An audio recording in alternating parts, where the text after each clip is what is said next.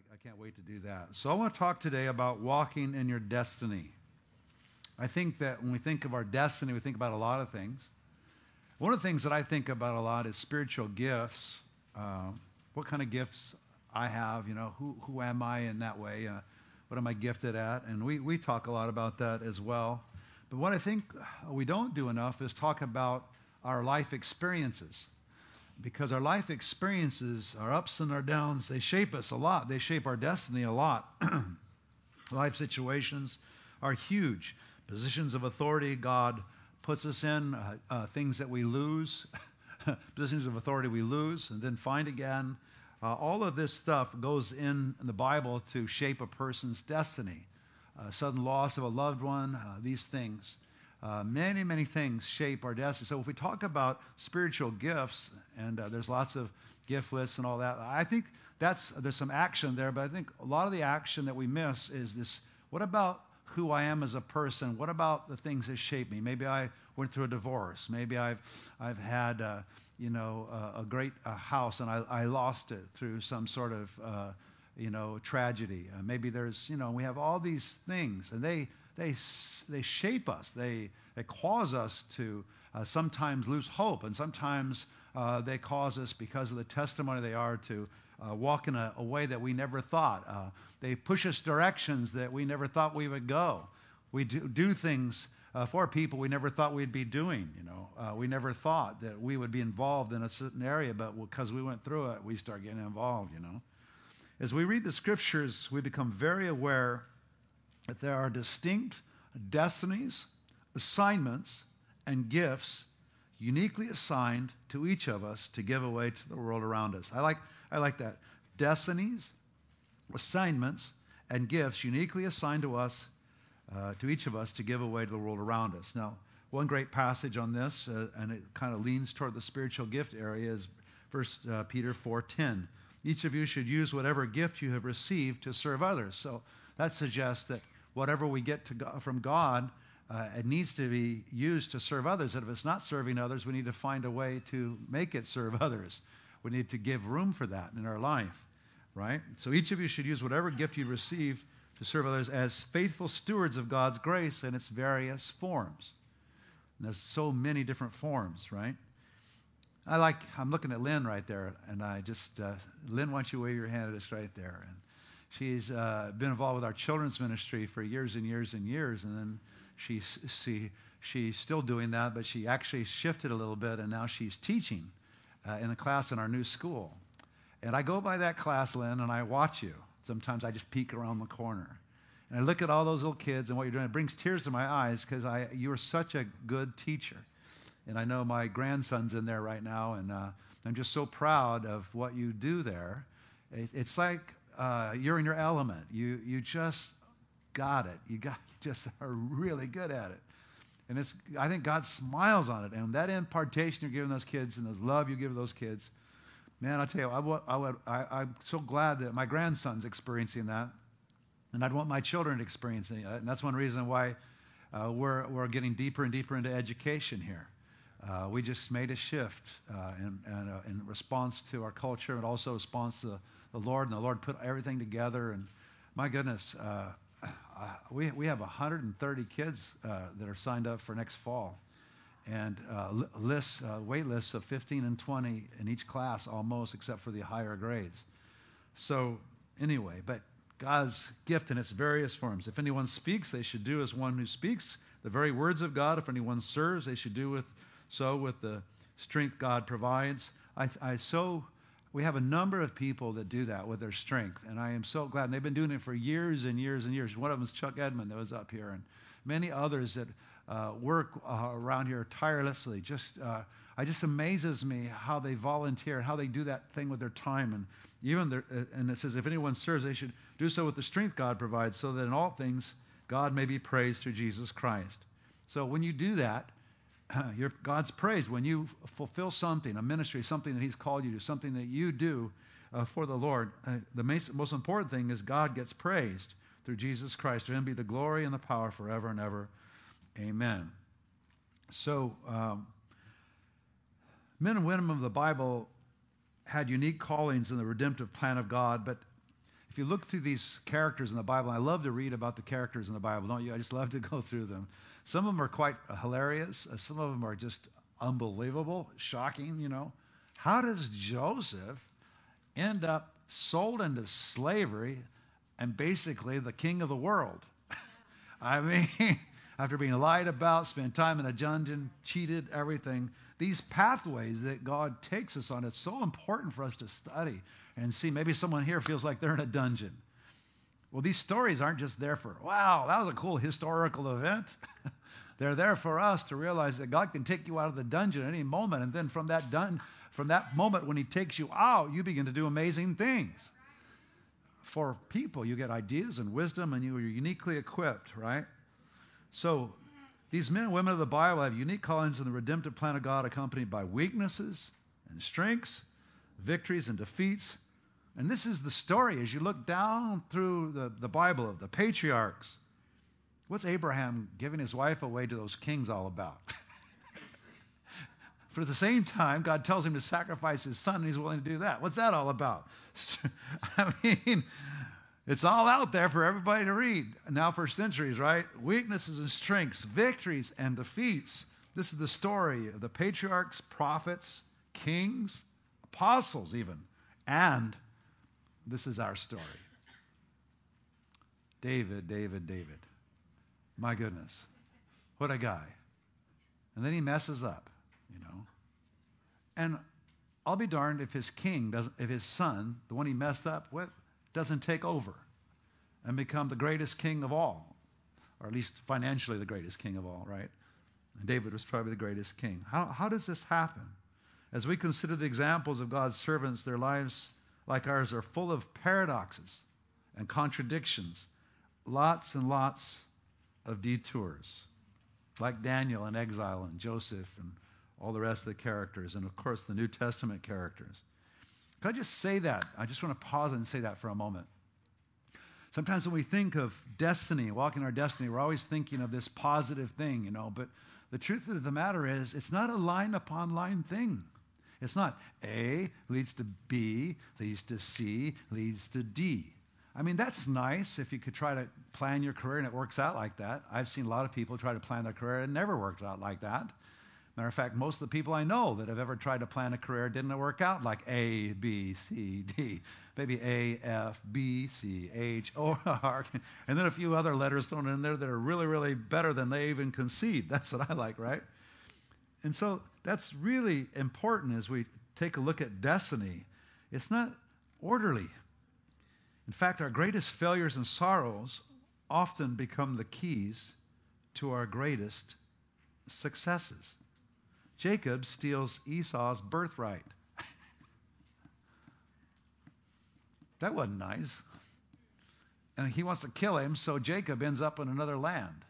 Ends up bringing back some wives and stuff, and they're still at it until finally God settles the matter. But he becomes this incredible patriarch in the full line succession from Abraham, Abraham on down, and the 12 tribes. We get that from him. Jacob swiped somebody's birthright and now he's the patriarch of the 12 tribes of Israel. How does that happen, right? So clearly, God is the one that changes our times and our season. It's important to understand this. Uh, and so sometimes when we think about the way our lives are developed, we are too even about it. We're, we're not thinking about what has happened to us and, and, and even the bad things we want to forget and flush down the toilet, but those bad things actually lead us to many good things. God doesn't waste anything. Don't waste your sorrows. Here's the most amazing thing about a believer, and God causes all things to work together for good for them to love the Lord and call according to his purpose. All things to work together for good. And we just examine things that aren't good. There's some things that really haven't been very good. in our life, some really traumatic things, but they shape us. I like to think about the Apostle Peter in this regard. How about you guys? uh, what a character he was, right? He's one of the first apostles uh, chosen by Jesus. We read about that in Matthew chapter 4. Uh, matter of fact, I want to just read it. It's sort of cool to just read about his life, and, and uh, we're going to concentrate him, on him and some of the apostles for a moment. As Jesus was walking beside the Sea of Galilee, he saw two brothers, Simon called Peter and his brother Andrew. Do you think they were thinking about being apostles? no, they were thinking about fish. They're casting net into the lake, for they were fishermen. And Jesus says, Come, follow me, and I will send you out to fish for people. At once they left their nets and followed him. What a transition there. They're fishing one day, and now they're joining Jesus. Going on from there, he saw two other brothers, James, son of Zebedee, and his brother John. They were in a boat with their father Zebedee, preparing their nets. Jesus called them, and immediately they left the boat and their father and followed him. Now, I'm sure there was some preamble to this, some sort of association or general awareness of Jesus, but still, they're fishing, and he says, Leave, come follow me. Boom, there we go. And evidently, the father's okay with that, at least Zebedee, and, and so on, and there they go. And he's one of three disciples, uh, Peter was, chosen by Jesus to witness the transfiguration. Can you imagine the transfiguration? Moses and Elijah, there's these three guys on the top of this mountain, and they hear God Almighty, the Father, speaking out of heaven. This is my beloved Son. Listen to them. I think they need a little encouragement, a little overwhelmed. Would you just please listen to him? You know, I mean, wow. I don't think it gets a little bit, I don't think it gets more dramatic than that, does it? Jesus told Peter in a play on words, he says, On this rock, now, what does Peter mean? What's the name mean? It means rock. So, on this rock, I will build my church. And you could say, certainly, the revelation that Jesus is the Son of God, he built, that's the rock, uh, the formal theological rock. But He's also talking about Peter. Matter of fact, the entire Catholic Church believes that, right? On this rock, Peter, the, the first one. You know, you go into the Vatican and you see this long list, and Peter, Simon Peter's at the top of all these popes through the years. On this rock I will build my church and will give you the keys of the kingdom of heaven. Uh, this is Peter we're talking about. And um, so I want to read some verses. Matthew uh, chapter 16, verse 13. When Jesus came to Caesarea, the region of Caesarea Philippi. He asked his disciples, Who do people say the Son of Man is?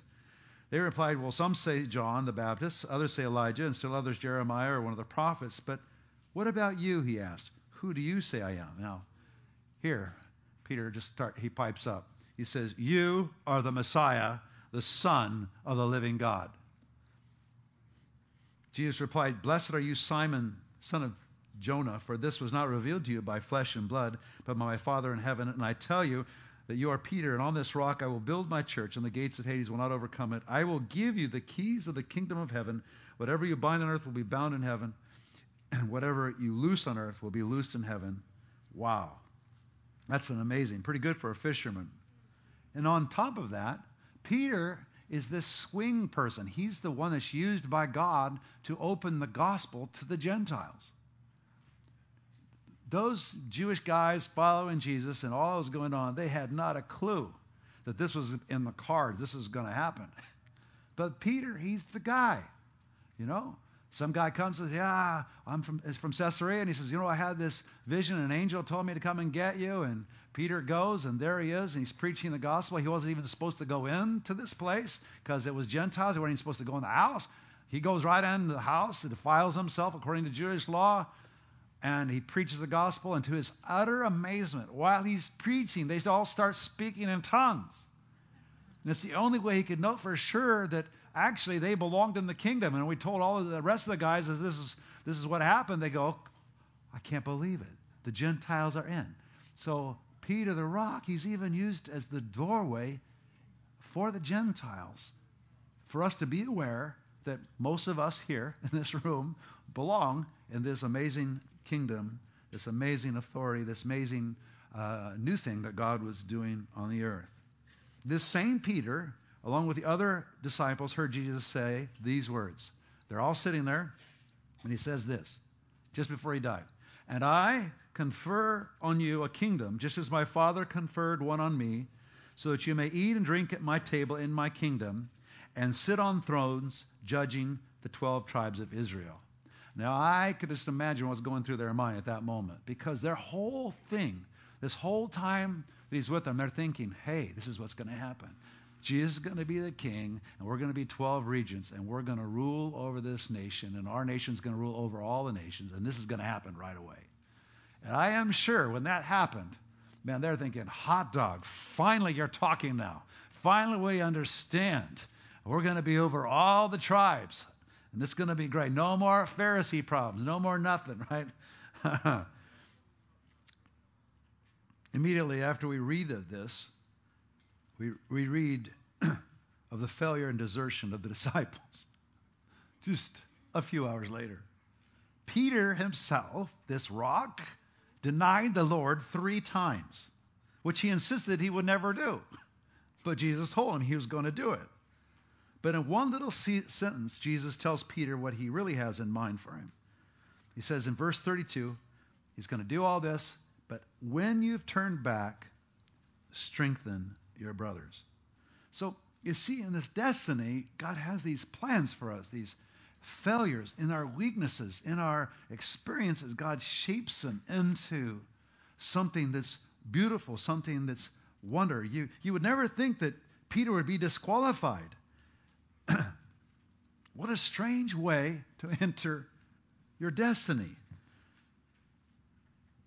But the grace of God is more radical than maybe we've imagined. And I think that's what we need to account for and understand our lives. The amazing grace of God in our marriages, in our families, in our worst defeats, in that space is glory. Because it's from that place of weakness that we learn to relate to the rest of the world. From that place of weakness that we learn about God's strength, we learn about God's mercy, we learn about God, period. We learn about that part of God that we could not get any other way. In Jesus' third appearance to Peter and the disciples after the resurrection, we find three keys to walking in destinies and ministries. And so uh, that God has for each of us. And I'm going to go to John chapter 21. I was reading through this the other day, and it's it's a fascinating thing. Uh, so Jesus is resurrected from the dead. He's appeared to the disciples twice, and he says here that he now is the, the third time. And I want to just read the first uh, 23 verses here. Afterward, Jesus appeared again to his disciples by the Sea of Galilee. It happened this way Simon Peter, Thomas, also known as Didymus, thank God Thomas got to be there that time, Nathanael from Cana in Galilee, the sons of Zebedee, and two other disciples were together. I'm going out to fish, Simon Peter told them, and they said, We'll go with you. So they went out and got into the boat, but that night they caught nothing. Early in the morning, Jesus stood on the shore, but the disciples did not realize that it was Jesus. He called out to them, Friends, haven't you any fish? No, they answered. He said, Throw your net on the right side of the boat and you'll find some.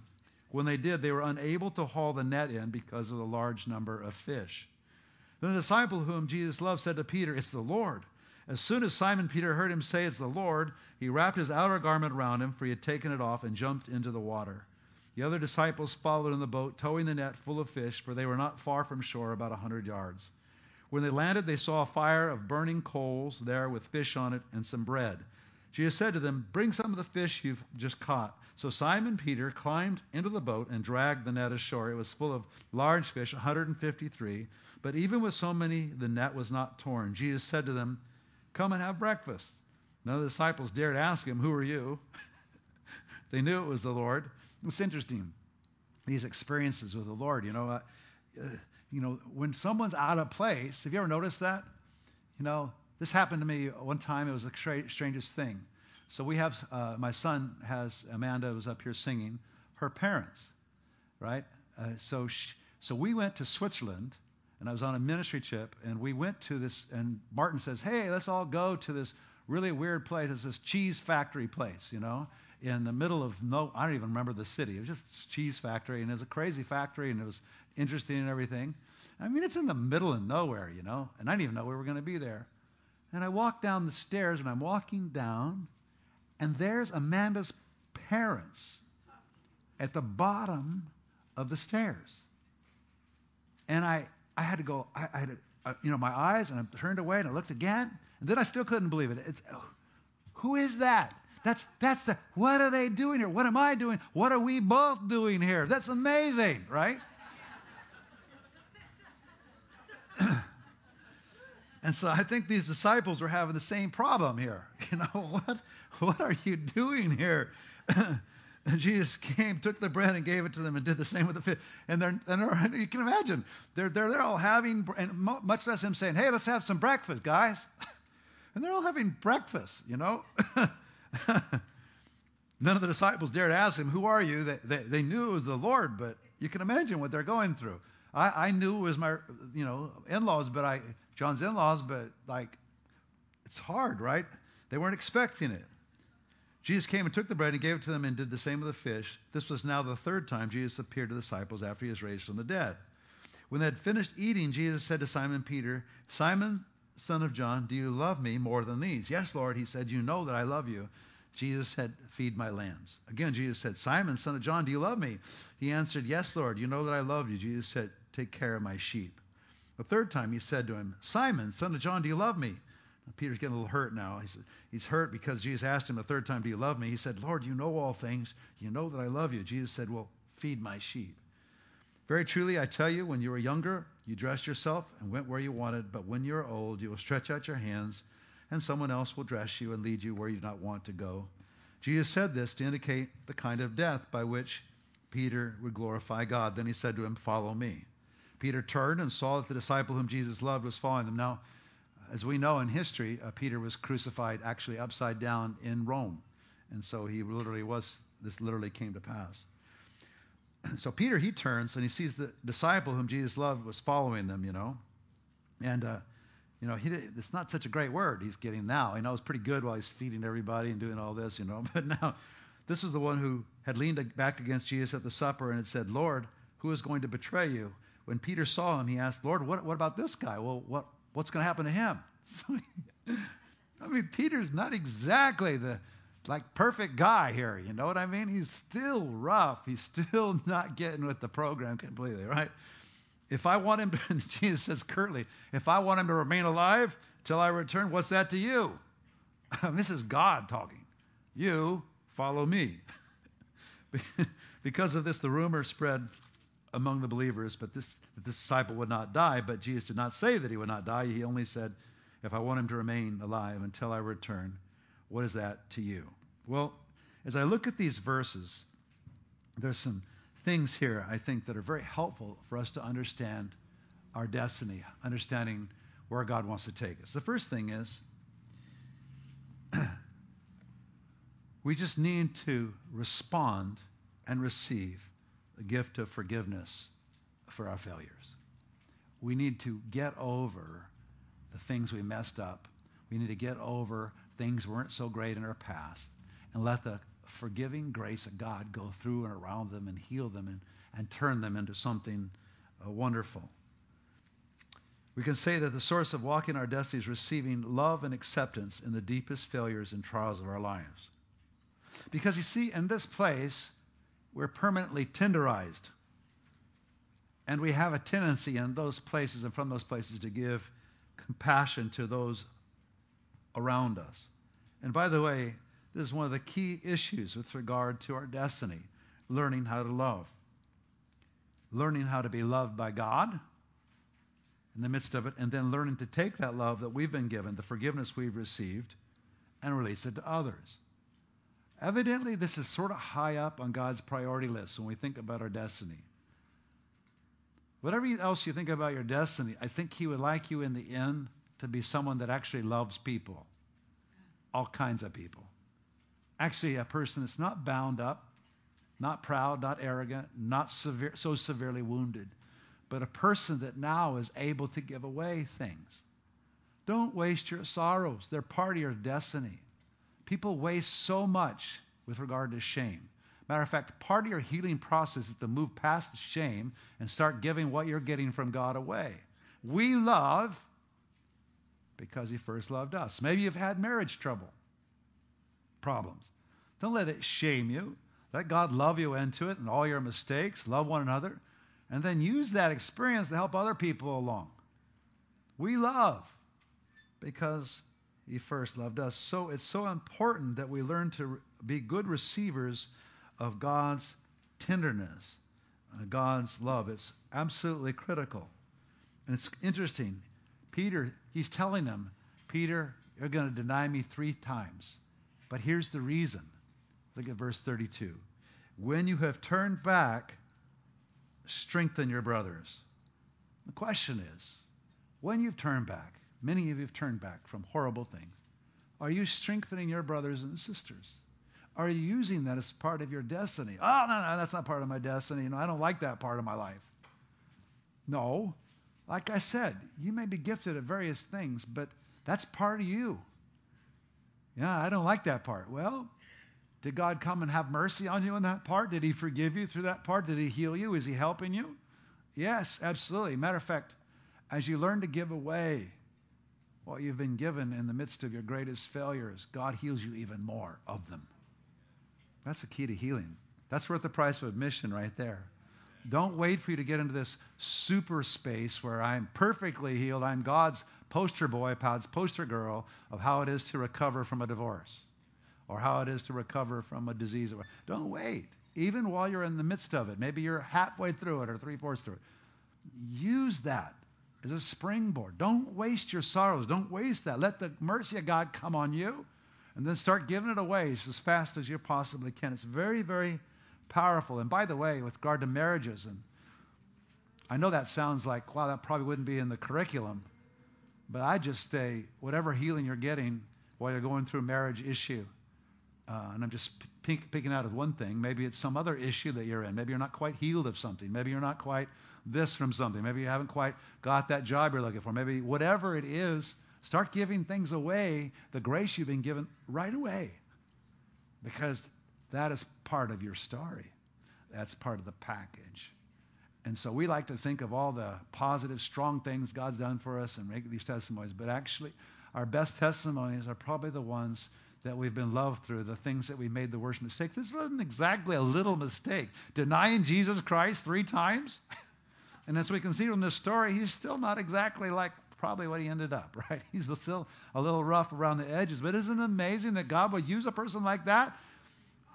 On this rock, I'm going to build my church. You got to be kidding. So there's lots of rocks out there. right here, I'm looking at them. I think the reason why we're not more effective in the world is we let our uh, our, our pain and we let our sorrows, we let, let our disqualifications ruin us instead of as a stepping stone to actually helping people. After you've turned, strengthen your brothers. He's prophesying. You're going to fail? No, I'm not. yes, you are. and after you do, strengthen your brothers. Both those parts are critical for your destiny. It's all the uh, part of the reason why you're here. Well, I didn't want to. I, I shouldn't know. Yeah, I know, but you did. Why? How? I wouldn't even try to think about too deep. I'm sure there's lots of reasons, we might get to the bottom of it, and that might help you ultimately in your healing. But in the meantime, look, I'm forgiven. I'm loved by God. You can be too, and that's the greatest thing we can give to a person sometimes. It's part of our destiny. If you want to know what your destiny is, learn to testify out your weakness. Because I guarantee you that's one reason why it's in place in the first place. Second thing, keys to walking in the destinies and ministries God has for us. First is, like I said, to receive, respond to would be a better word, the free gift of forgiveness. Fully. Second thing, we can say that our weaknesses don't disqualify us. They qualify us to walk in our calling. We find ourselves permanently stamped by love in those places and find that God's power is released in our weakness. Let me read from 2 Corinthians chapter uh, 12, uh, verses 6 to 10, just to give you an idea of what I'm talking about. It's not just the sense that you're forgiven, but it's also something else. it's it's the the the the uh, love of God. It's the the sense of um, uh, where this takes me into my future. I'll read it from 2 Corinthians 12 to give you a better idea. Even I should boast, if I even if I should choose to boast, I would not be a fool because I would be speaking the truth. But I refrain so that no one will think more of me than is warranted by what I do or say, or because of these surpassingly great revelations. Therefore, in order to keep me from becoming conceited, I was given a thorn in my flesh, a messenger of Satan to torment me, Three times I pleaded with the Lord to take it away from me, but he said to me, My grace is sufficient for you, for my power is made perfect in weakness. Therefore, I will boast all the more gladly about my weaknesses, so that Christ's power may rest on me. That is why, for Christ's sake, I delight in weaknesses, in insults, in hardships, in persecutions, and difficulties. For when I am weak, then I am strong. So that last phrase is the key thing. That when I am weak, then I am strong. We wait to be strong when we're strong. But God's way is when I'm weak, I see that as an opportunity for the manifest God to work through me more powerfully, right? When I'm weak, not when I get all qualified. We think our destiny is all tied up in when I get all uh, qualified, right? We get all, all, all ready to go here. And it, it's so important. Um, Paul thought about this. He, he, he, his, it's amazing. Even in his um, apostleship, you know, he, he learned to uh, he learned when he was getting beaten or there was something wrong here, he, he learned to worship. He learned to take advantage of the situation. He learned to turn the tables. Remember when he's in Philippi and he has that horrible thing happen to him, right, in the jail? And he starts worshiping his head off, right? And the jail, the things fall off of him. You know, you could play that one of two ways, right? You, you could play it like, wow, I'm in jail and I'm suffering for Jesus. God, just get me through this. He's not doing that. Matter of fact, he, he learned to delight in his weakness because he saw that when he did that, there was power on the other side of it. He learned that it wasn't that till I get the music just right and I feel just right and here I am and now we're going to go. It was like, I feel horrible. I feel terrible. This sucks. Oh, it's time for ministry.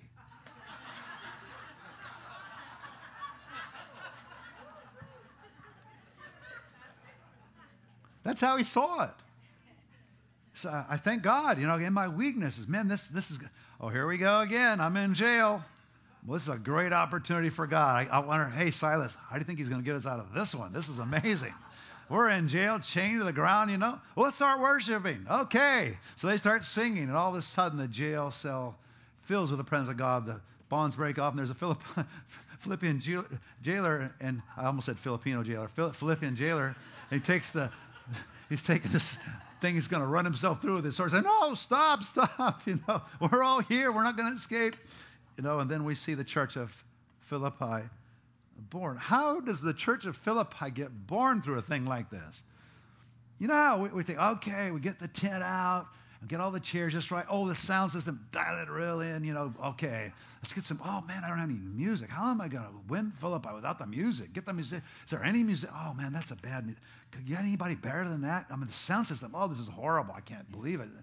Okay, well, we'll try to do our best to win Philippi. No, he does it. Oh yeah, man, I'm in jail. I came here to lead people. Oh, oh, what a great opportunity. Here we go, Silas. That's how he thought about things. But this stamped by love is another thing. When you're in there, you, you get love, and God's love comes on you, you, you become different in that space. I just think that, and I know this is easier said than done, but when we get in a difficult place, we should assume that supernatural love is not far behind. And I tell you what, uh, we talk about this a lot, but this supernatural love that God gives, along with His forgiveness, but the love is the thing that God gives in the midst of hardship is one of the most treasured things we can give to shape our destiny and those around us, right? And that's what Paul felt. He, he was aware of this love. The weakness doesn't disqualify us, they qualify us to walk in our kind we're, we're stamped by love. You know, I, I know a number of you, and I'm looking at your face, and some of you uh, came through such horrendous times and got delivered, and, uh, and some of you are in bad times and you're being delivered. But one thing I've noticed is many, many times through my ministry is the um, love on you. Just the, uh, I know you're going through and I see it, but you're a lover. And whenever you see anybody weak, even when you're weak, you go over there and give them a hug. And could I just encourage anybody that's going through that, uh, out of your weakness, learn to take whatever God gives you and give it away to somebody else. It's all a part of this. Uh, you know, who would think that our destiny would be tied up in these stinky things? But we have to learn to think right. As we receive love, we give it away. And even before we receive a final conclusion to the matter, you know, don't wait till you get to the final conclusion of it. Start witnessing while you're in it. That's one of the most powerful things. You know, you're praying for somebody in the hospital with cancer and you have cancer yourself. This is where destiny comes in. This is where things get, the furniture starts moving around because there's tremendous faith here. And uh, I just think that uh, there's this key to uh, learning to, uh, as we see here, to receive this gift of uh, forgiveness and kindness and the love of God is powerful. So, key number two, fulfilling your destiny, is feed my lambs. All ministry and calling revolve around taking care of other people. If you think about your calling, it's going to go down to basically the bottom line is it's going to involve someone that you bless, you know, someone that we're supposed to uh, uh, feed. It comes down right right to that. If you, you read through these verses, you know, you know, John uh, 21, uh, 15, just going back, uh, and I just want to read a couple of these verses. So what I'm trying to say is your destiny is people oriented. It's about people. It's about other people, right? And you could say lots of things, and maybe it's more of a ch- uh, teaching thing, or maybe it's other things. Maybe you're a craftsman. Maybe there's other things. But in the end, still, whatever you're doing, think about it as this is about people. Whatever I'm supposed to do as my destiny, it's supposed to affect people, right? So when they had finished eating, Jesus said, Simon, son of John, uh, do you love me more than these? Yes, I love you, Lord. He said, You know I love you. Feed my lambs. Simon, do you, son of John, do you love me? Yes, Lord. You know I love you. Take care of my sheep. Simon, son of John, do you love me? Peter was hurt because Jesus asked him the third time, Do you love me? He said, Lord, you know that I, I love you. Feed my sheep. He's given him his destiny in another form. Take care of my lambs, feed my sheep. That's all of our job description. And maybe some of us, we don't feel, you know, we always think of this as, well, I can see you or this person or that person. They're speaking and praying. They have this reputation. They're a great musician whatever. Ah, you missed it.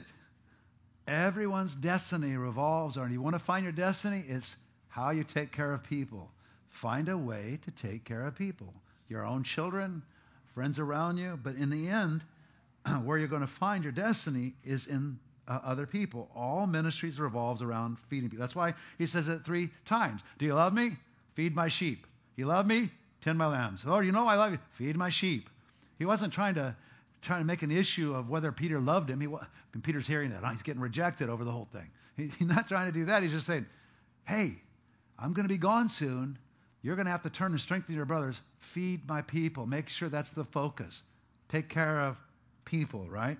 It's so uh, incredibly important, I think.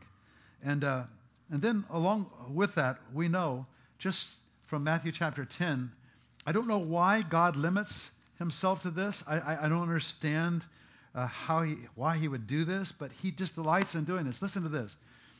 So he sends the 12 out with instructions. He says, As you go, proclaim this message, verse 7 of Matthew 10 the kingdom of heaven has come near. Heal the sick, raise the dead, cleanse those who have leprosy, drive out demons. Freely you have received, uh, freely give. So we're the people that do that. I'm sending you out. Oh, but those were apostles. Well, okay, well, how many times do we have to learn from our Bible reading and everything? Okay, I get it. These guys were apostles. I get it. They healed the sick, raised the dead. I, I understand that. How many times in my Christian walk, how many years, 40, 50 years, I'm still reading the same scripture. Yes, I get it. But I learned it in the first year. I learned it in the third year. I learned it in the fifth year. Yeah, these guys healed people. Yes, these guys were sent out. Yes, it was amazing that God would use these people. I got it. But somewhere or another, we have to translate that into our time and go, okay, those guys are now us guys, gals, right?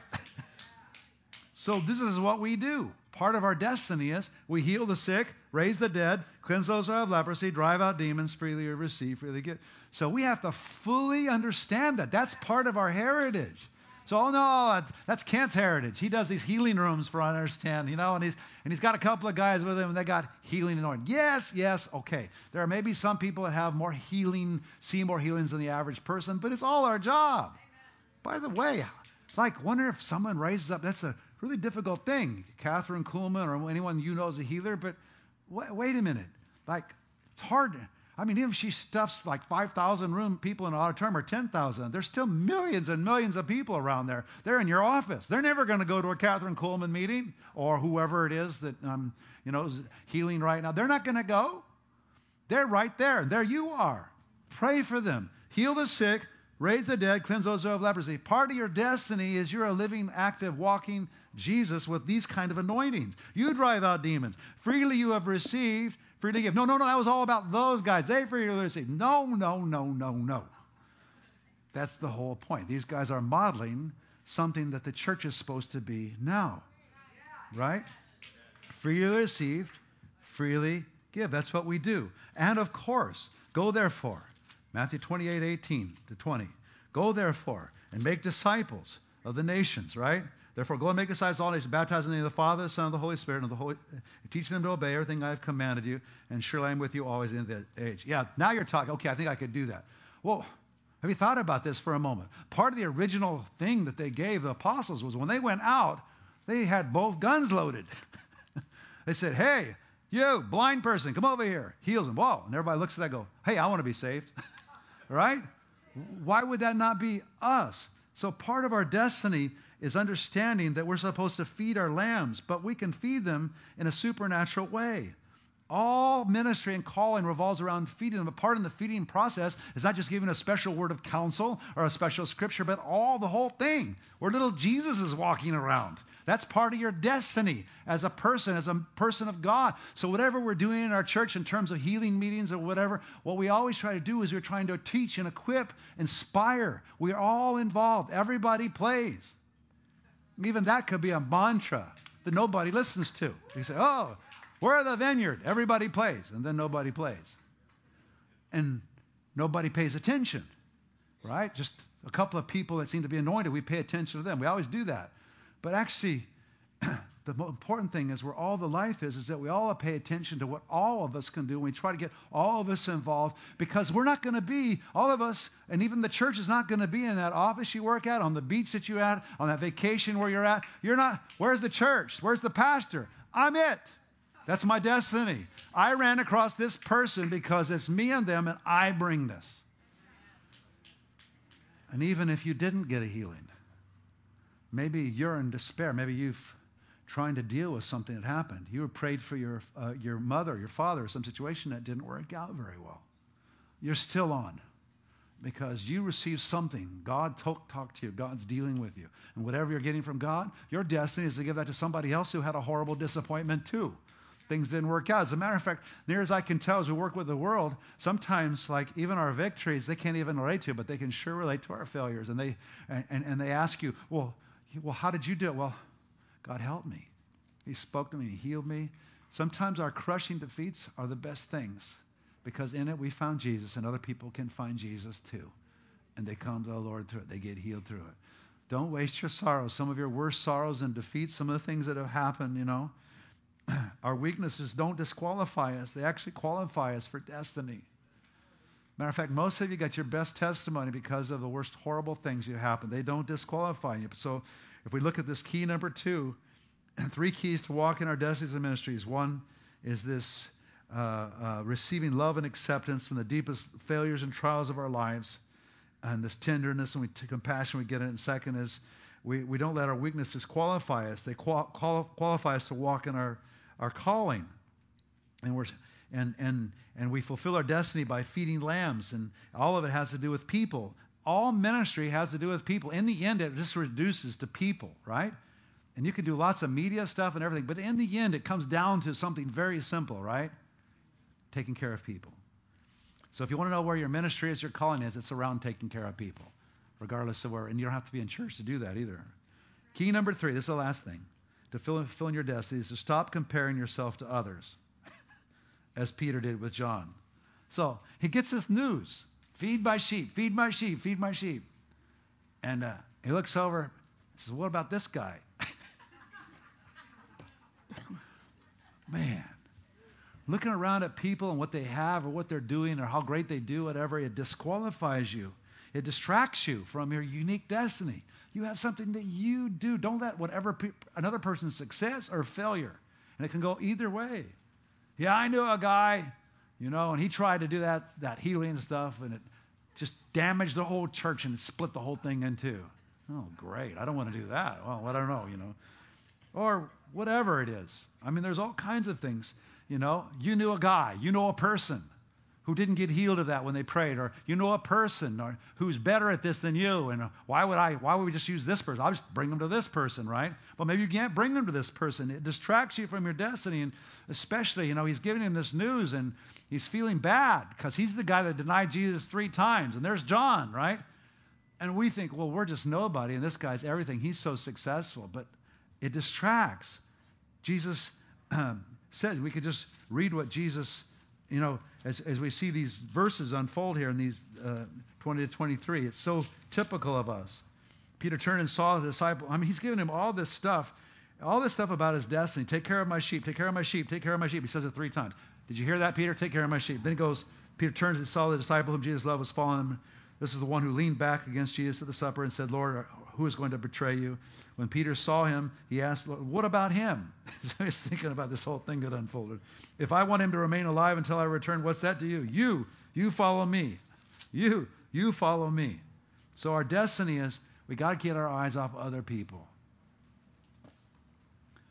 The other person who has the glorious marriage. The other person who seems to speak really eloquently. The other person who seems to be this roaring evangelist. The other person who, who plays their instrument so amazingly, I, I probably should never play mine. The other person that's so amazingly blessed at business, but how could I affect somebody with my little business? The other person, the other person, the other person. Stop with the other person because it's getting in the way of your destiny.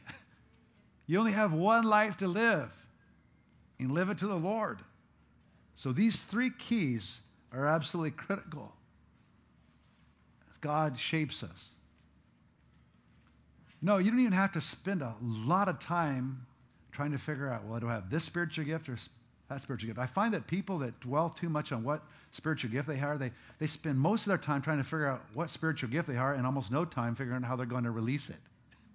Right? You notice that? Have you ever done that? They go, oh, and I finally figure out like what my gifts are. Then I'll do it you know, find it in the process of life because these are three steps are, are, are critical. We, we let the compassion of God come on us in the deepest failures, and then that compassion we use for other people. We understand that what am I going to do? It's going to involve people, so let me see where are the people around. Where are the weak people around me? Maybe I should just help them, right?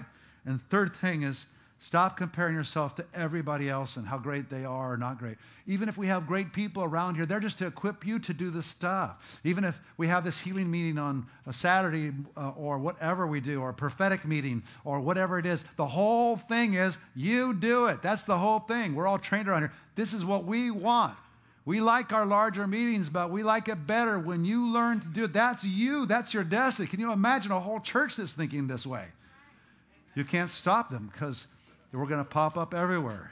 We'll pop in the highest mansions and the best, the highest businesses and the most amazing business places down to the lowest slum. We will be there, all of us, right? Amen. God bless you. Let's all stand.